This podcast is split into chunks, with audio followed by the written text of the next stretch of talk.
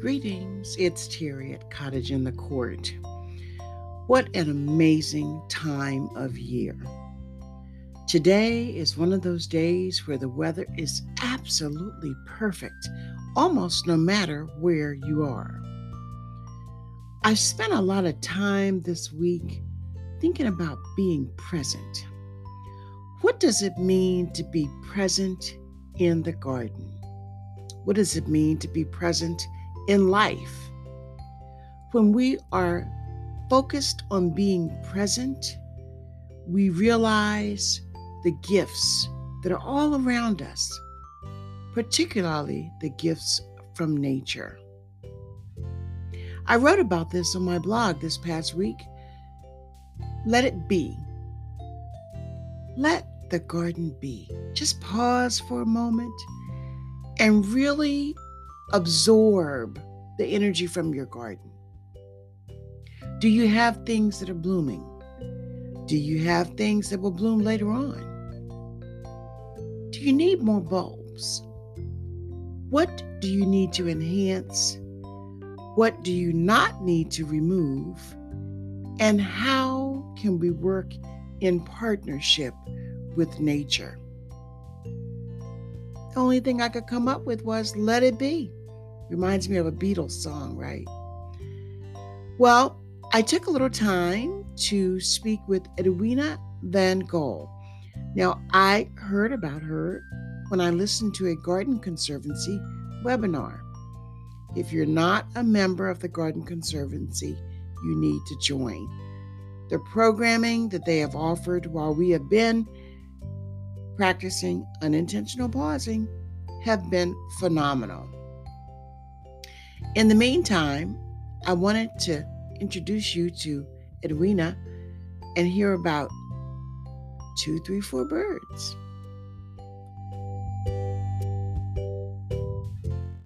Good morning, Edwina von Gal. It is a pleasure having you on my podcast today. How are you doing? Actually, doing really well. I've got my garden. What is the temperature like where you are? Because you're not in the DMV. You are in upstate New York? I am. Well, no, actually, I'm on eastern Long Island, which is outstate New York, I guess you'd say. Oh, wow. Wow. Has fall arrived yet? It did, and then it left again. Today's fairly warm. Today's like perfect. It's just that ideal temperature where you don't need to put an extra layer on. Oh, wow. So tell us, who are you? Why do we need to hear you in our heads as we embrace nature? Well, at the risk of sounding very crystals and rainbows, I guess, I'm kind of the voice of nature. I don't know how I got that way, really. I was raised in upstate New York, mm-hmm. and my grandmother was in the garden club. My mom was in the garden club. My dad grew vegetables. And so I was an indentured servant as a gardener, kid, weeding and, and I no thought in my mind that this would be something that I would do as by choice and make it a career. So I didn't start out that way, but I was always interested in science and still am. And so a lot of my work is science based. I love the rationale that both nature and science have, because they're one and the same basically. Right. And the wonderful fact that all of the things that we kind of guessed or that your gut told you might be right, like the importance of soil and the microbiome, which didn't have a name. Mm-hmm. Now it's science, so science keeps opening doors of discovery for us. It's not shutting them. Science is not anti-nature. Right. It's helping us get ever deeper and closer and understand better. And, mm-hmm. and so that's what I'm trying to do, is to bring that amazing world to people so that when they walk out in their yards, they're seeing something they never saw before. Mm. And what perfect timing with all the new gardeners that we have due to our unintentional period of pausing. But let's back up a minute. What would you say is the project that you did, because you're semi-retired now, right? Mm-hmm.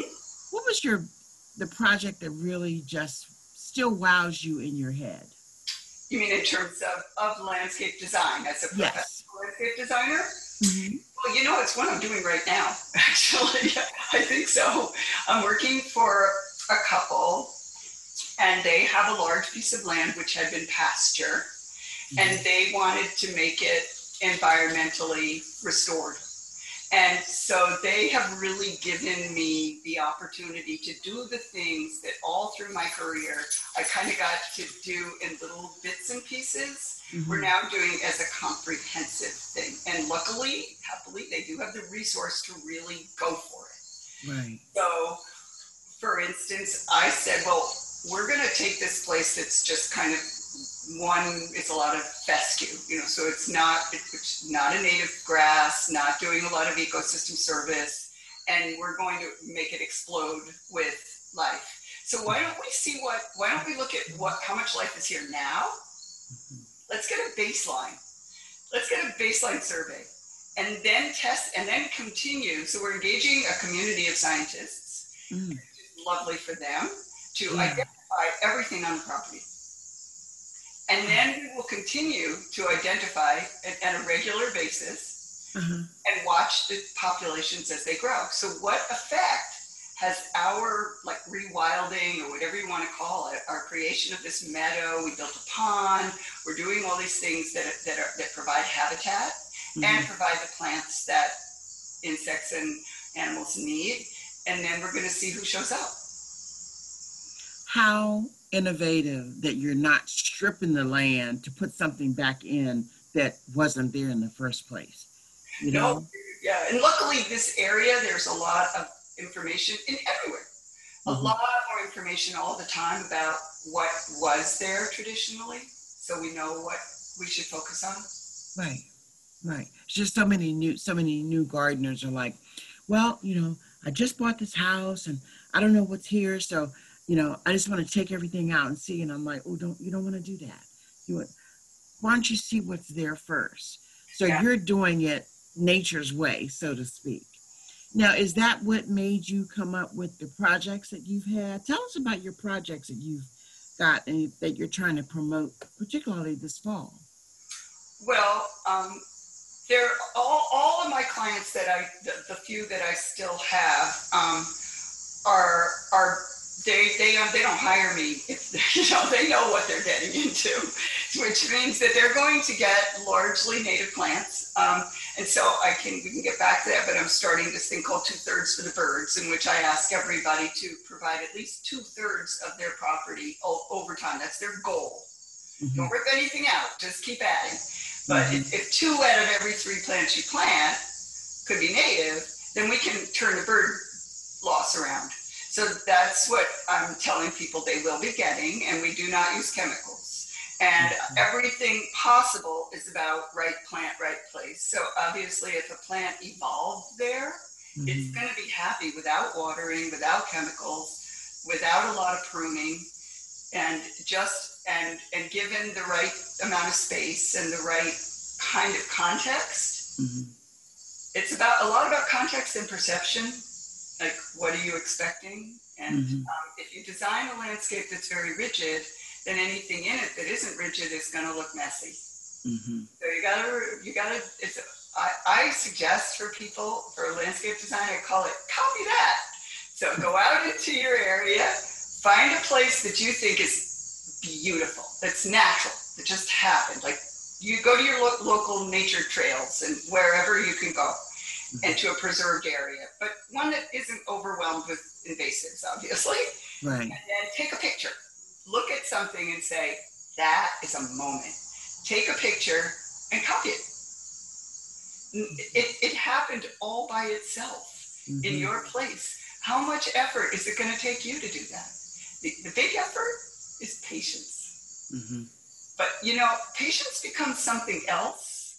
Like, when you give birth, at every stage in your life of your child, you're thinking, this is the perfect moment. I want to treasure this moment.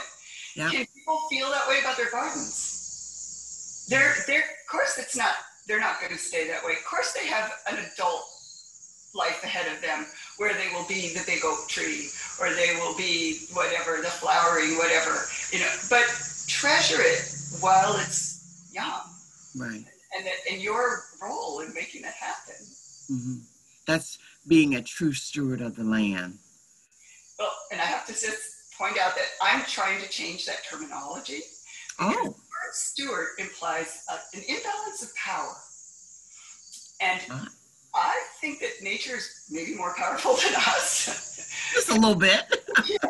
And that's a little presumptuous to sort of say that nature, like that, to me, the word steward implies like that nature needs us. Mm-hmm. And I'm by no means saying that we should just step back, because that's another problem in the land, you know, land caring world or in land acquisitions and protection, that mm-hmm. people just put it aside. And we've learned better now that you can't just do that because of invasives. We've already had an impact. So to me, that's what gardening does for me, is mm-hmm. that it's a constant learning process of what is my role? Just how do I respond to the fact that I exist in this place? Mm-hmm. So so I call it land sharing instead of land stewardship, because basically I'm sharing this place with nature. And how can I do the best job of sharing? Wow, that is I never thought of it that way, you know, and I felt as a steward, I was helping the earth, but you're right. The earth was here before me. So I just need to coexist with it, right? Partner with it, so to speak. Right, and so rather than thinking about like we're going to fix the earth, we're going to fix what we are doing, mm-hmm. because basically we're not saving the earth. We have to save our species. The earth is going to be fine, mm-hmm. but we are not on this trajectory. Right. So we all have to practice, and if everyone practices that at home, mm-hmm. it all adds up. Doug Tallamy calls it the homegrown national park. Mm-hmm. That basically, you know, people like smash and kill and shape and clip and put all kinds of energy into making their backyard some kind of fixed in time moment. Mm-hmm. And then they spend more energy and money and fossil fuel to go out and see nature in its natural state. Well, what if that was happening right in your backyard?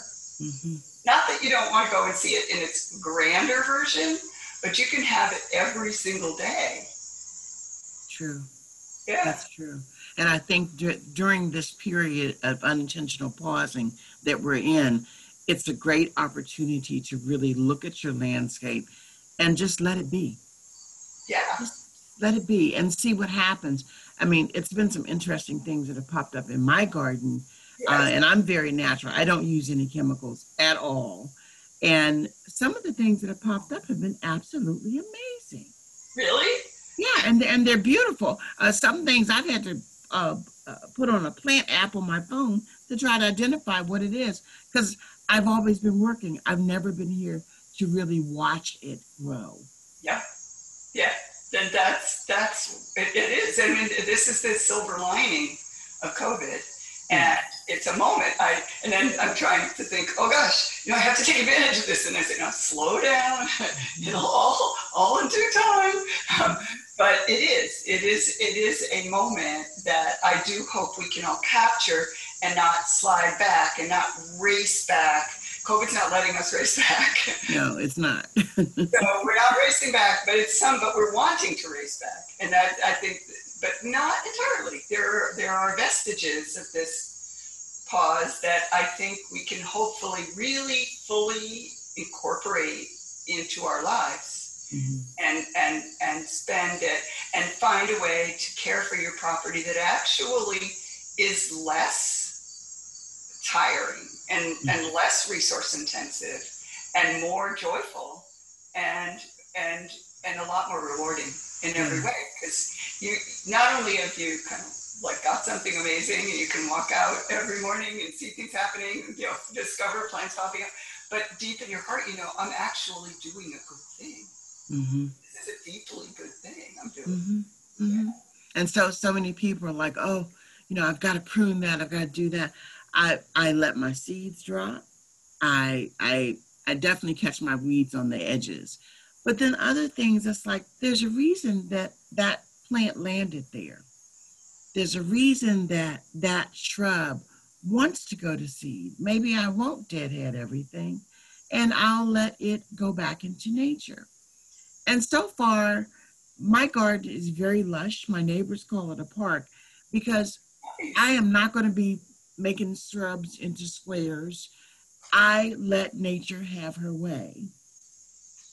It's as, yeah, to my mind, why doesn't nature play a role here? Because she started this game. Like, Thank you. Yes. And then that's where, to my mind, like the more you know, then you can start making informed decisions about, well, actually, I don't want this plant to go to seed because it's going to be all over the place. Right. And I don't really want it all over the place. I want it here. Right. Or other things, or I'm going to take these seeds and I'm going to move them where I want them. Because so few plants get to actually grow from seed anymore in the place where they fell, in the place they want to be. Did you know that Stamets, what's his, Paul Stamets, the mushroom guy? Yes. He has determined that through the mycorrhizal fungal network, trees recognize their young. Isn't that amazing? Ooh. Yeah. And so, but when you think that you bought a tree from, like, here we are on the East Coast and you bought some potted thing from California, it's all alone. Like, it's got no family. Yeah. Oh my, it's like an orphan. Totally. Not only that, it's an orphan with no community. Yeah. And when people plant plants, so that, I'm not saying they shouldn't. I'm just saying that it's just one of these interesting things that, you know, you think about when you're gardening. Once you have, like, somebody plants the seed of an idea, and then suddenly it's like my whole day I'm looking at different things and saying, oh yeah, this is related. Because when people plant gardens now, even the best of intentions, let's say you're planting a rain garden or a pollinator garden. So you put in, like, you buy the biggest plant you can buy, but you can only afford 10 of them. So then you make your space and you spread them out, and then you put mulch heavily all in between. Well, mulch is a growth inhibitor. So what's that going to say about anything ever happening? Now, those plants are social. They want to touch. That feeling of the wind blowing, the roots interacting, that's what they do. Look at any natural system. There are no heavily mulched spaces between them. Thank you. So, like, I'm anti-mulch. I guess by now. Yes. You can put some compost down if you have some nice compost, because that'll just, the sooner it breaks down, the better. But most wildflowers don't want rich soil because they're opportunistic pioneer species. So you don't really need to enrich the soil. If you plant something that's right for the soil you've got, and then plant them close together, or seed something in between that'll hold the space. Like Claudia West's book called Post Wild. That's what she does. Buy tiny plants and lots of them. And go with that. You know, just fill that space or make the garden much smaller. And so instead of, like, having these dead spaces with rings around all your plants, just fill up a small space and keep increasing it as you can afford more plants. Right. There's a wonderful new app called Lawns to Wildflowers. Oh. And .org, I think it is. And it's really for people who are starting out. And they teach you how to, like, they suggest that you smother a 6x6 patch of lawn. And then they teach you how to identify insects, pollinators. And you go through a course that's pretty simple. And then you get, like, when you pass the course, when you get all the questions right, you can become one of their official citizen science identifiers. And they give you lists of plants for where you live and what to plant in your 6x6 space. And you identify it, and you join this whole national citizen science network, helping them to track pollinators. That's cool. Isn't that wonderful? Yeah. There's so many great things happening, and that's what, with 2/3 for the Birds, when we launched it this fall, it's really aimed at the landscape design professional community, because I feel that nobody with a conscience could really plant another field, design or plant another food desert. That's just in today's world, that's really like, that makes you like a dinosaur going extinct, you know, right. Like, what would you, like, and we influence clients and we influence what gets published and we influence what everybody thinks of as a good garden. Mm-hmm. So we can do this. Like if we all make a commitment that 2 out of every 3 plants moving forward is going to be native, take out the invasives, that's mm-hmm. all, and no chemicals. That's what I call the garden gateway. It's like mm-hmm. the gateway drug. Once mm-hmm. you go through that gate, you're not looking back, and you'll just deepen your practice. Like, and so that our website will give people all these tools, like Lawns to Wildflowers and all these other tools that are out there that are incredible that mm-hmm. to help people. So, will the homeowner be able to tap into this, or sure. does it have to go? Oh, okay, great. Oh no, no barriers. I call it leaderless and limitless. My name will not be on it anywhere. I don't want anybody to feel it's owned by anyone.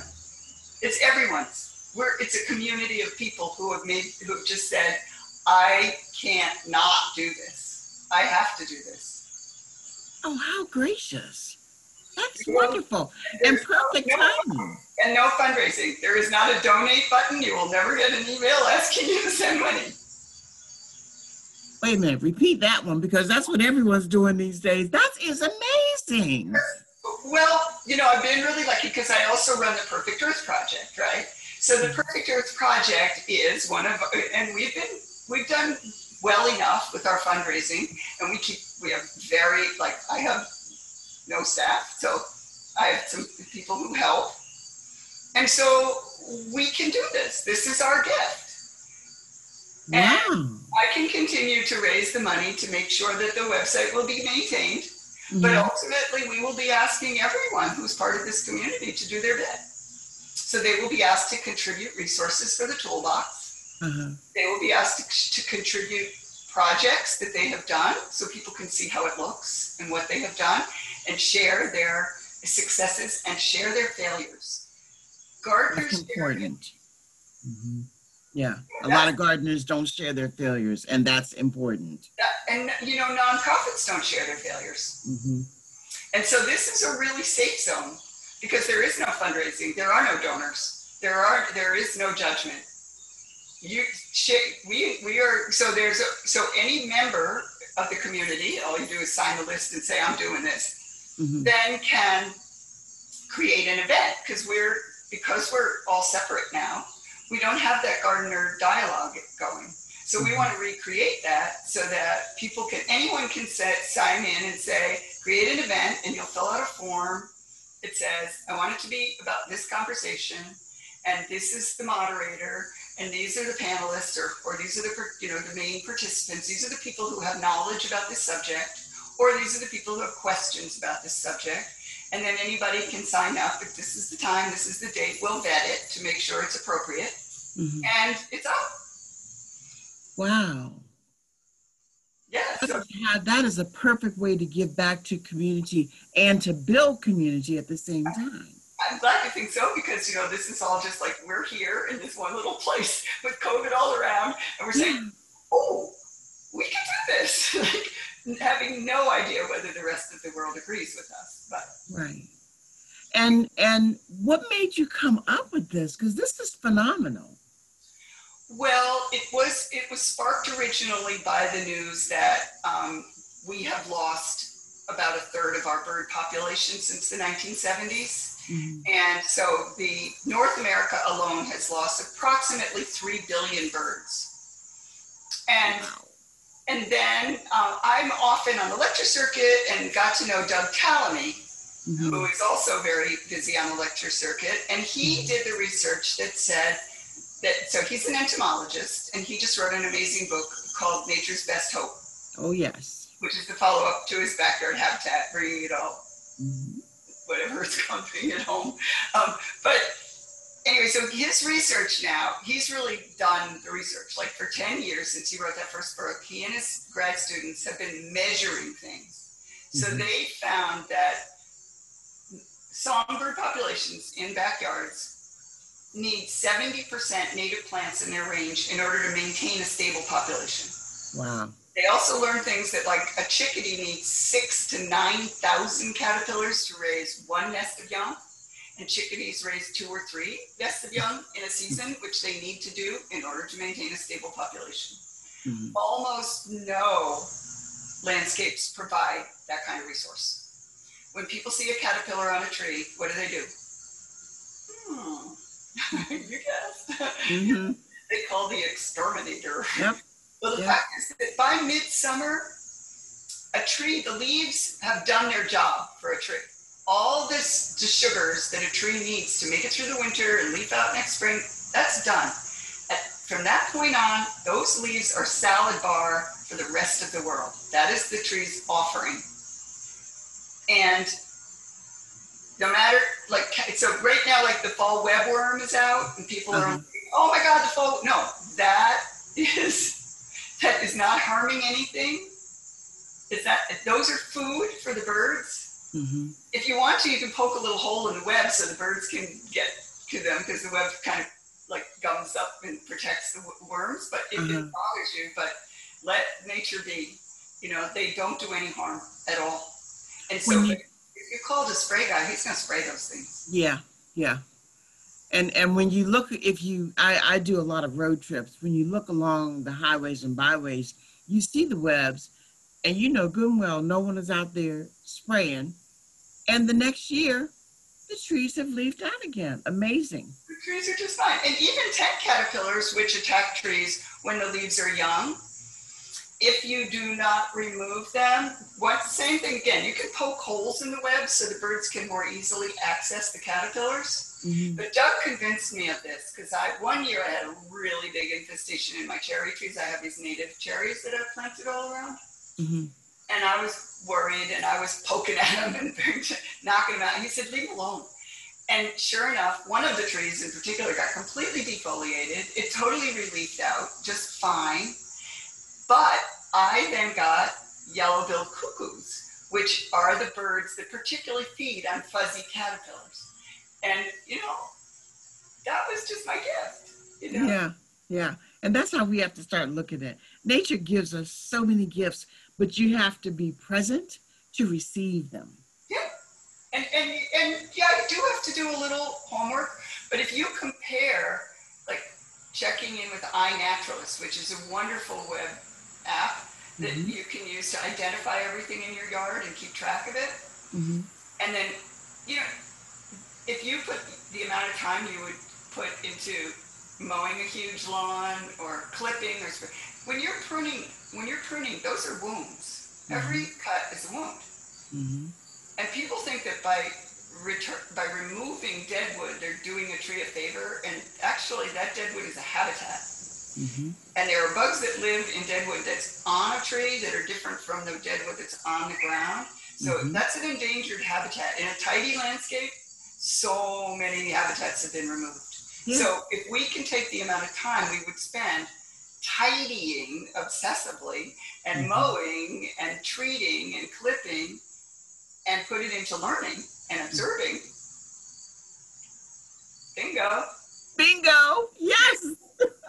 Yeah, it's and get your kids involved and then your joy just spreads around. Yeah. And when you think about it, especially people right now that are home with their children, what a great science project to go into your own backyard, not get in the car, but identify the birds, notice the butterflies, notice those tent caterpillars. You know, little boys, have them poke a hole in it, because that's going to be fun for them. Some little girls do. That would have been me. Yeah. But it's like, why not? You know? Yeah, climb the tree. It's okay. It's okay to touch and embrace nature. It's totally okay. And I love bringing kids here and showing them the things that they wouldn't ordinarily have seen and get them to stand very still. My grandson, one of the ways we're like getting to look at bees is, well, he loves spiders, so looking at, well, spiders have 8 legs. And so that if you sit really still and watch it, and any insect, do they have 8 legs or do they have 6? And just starting with that, because you can't tell unless you sit really still, and you can't be swatting them around, you know. Right. And you just have to sit, and then you can count the legs. Yeah. And then you can identify different families and start separating them into different kind of insect families. And I have a long way to go on that myself. Yeah. And so I'm learning while he's learning. Mm-hmm. Mm-hmm. And one of the things, just to back up, I am not anti-lawn.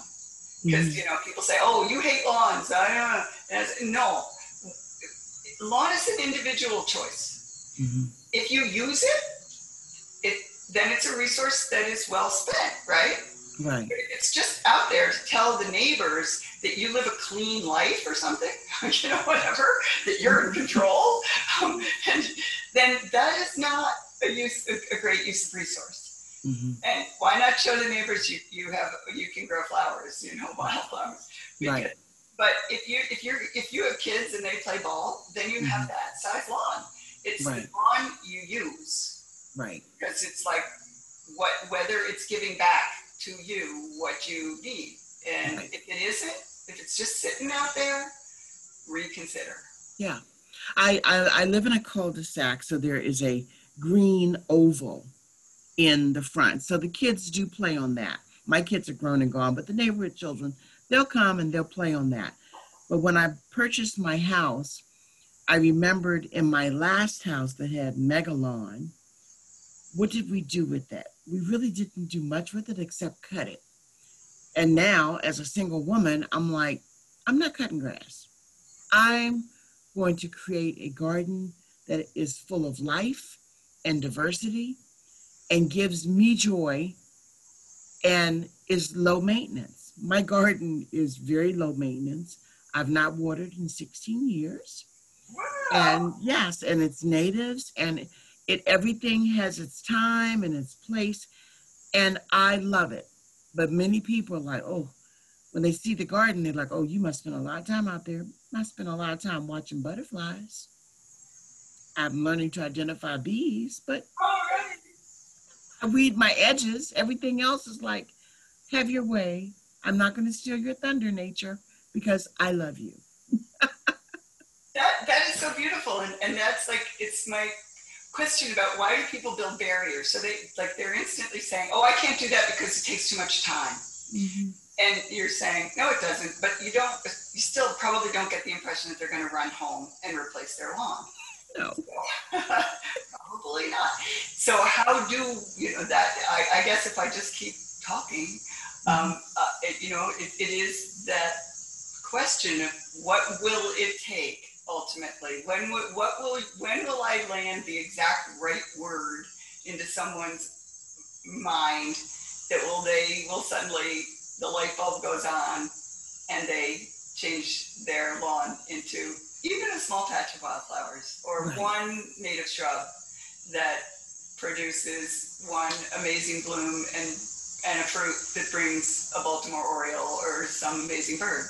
Mm-hmm. Now you're coming to Maryland soon, right? You'll be speaking at, or maybe not coming. Will it be virtual? Yeah, I'm going to do a talk for Ladue. Yes. Uh-huh. Yeah, I think it's October. Mm-hmm. Yeah, I mean, everything is so up in the air now that all my speaking engagements were completely rescheduled and rejiggered, so I'm not really sure of the dates anymore, but they're all going to be from right here. Yeah. So how would we find out about your movement for the birds, 2, 3, 4? How can we find out about that? So you can write to me. It's edwina@234birds.org, mm-hmm. and I will put you on the list to be notified when the website goes up. Or you can, hopefully in the next couple of weeks, we'll just have a holding page that won't tell you much, okay. but and with a link to where you can sign up to be notified. So either way, just write to me or check back with me. Meanwhile, also anytime, go to perfectearthproject.org for information about how to have a garden that is toxic free, what to do. That too is in the middle of being renovated. That I hope will be up even sooner, because it's now, it's kind of not enough. Mm-hmm. And it's not as easy to navigate as we want it to be, because we've learned so much since we first made the website. So that will be sooner, and it will have a link on it to 2/3. Okay. Okay. Great. Great. Because I kind of played around with that this past week, and it was like, oh, so I realized there was so much more stuff coming, and that's why this was a perfect time to speak with you today. Thank you. Yeah. Well, I am very, very, very, very excited to have heard you speak on the Garden Conservancy on their webinar.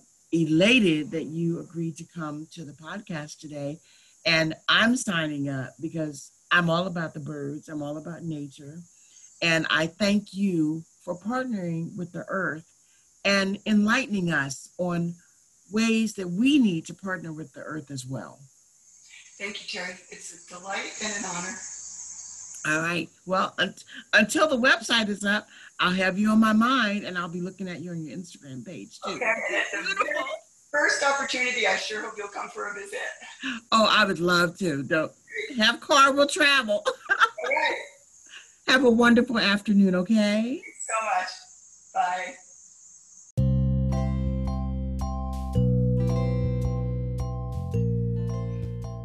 Bye. I truly must say, I personally am enjoying meeting new horticultural friends along this podcast journey. I hope you enjoyed Edwina's words. I hope that you will sign up 2/3 for the birds. And if you're interested in finding out more about nature, bringing it in, including it in your landscape, the Penn State Extension has a free series that's coming up, 3 parts, and they're in the evening. So yes, you can garden all day and then sit down and listen to this presentation. Wendy Brister, another GardenCom member, and Doug Tallamy will be hosting 3 sessions.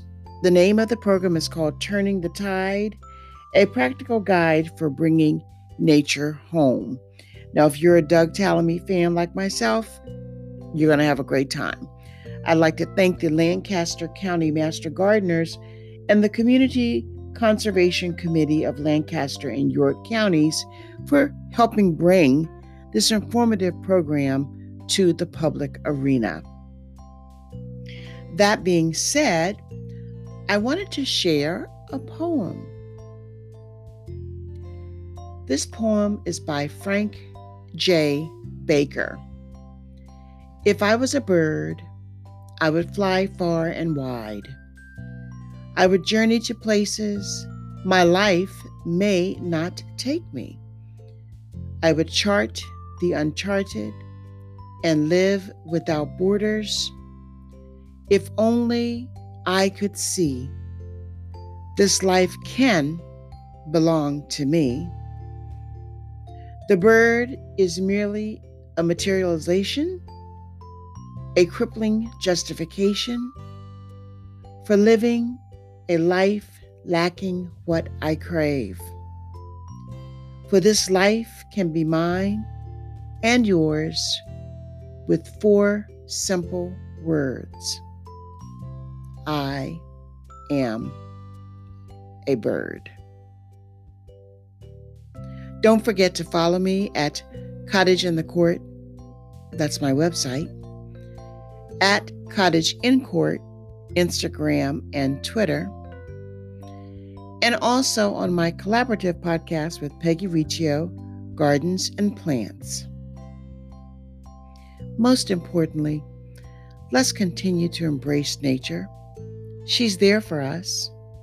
We should be there for her.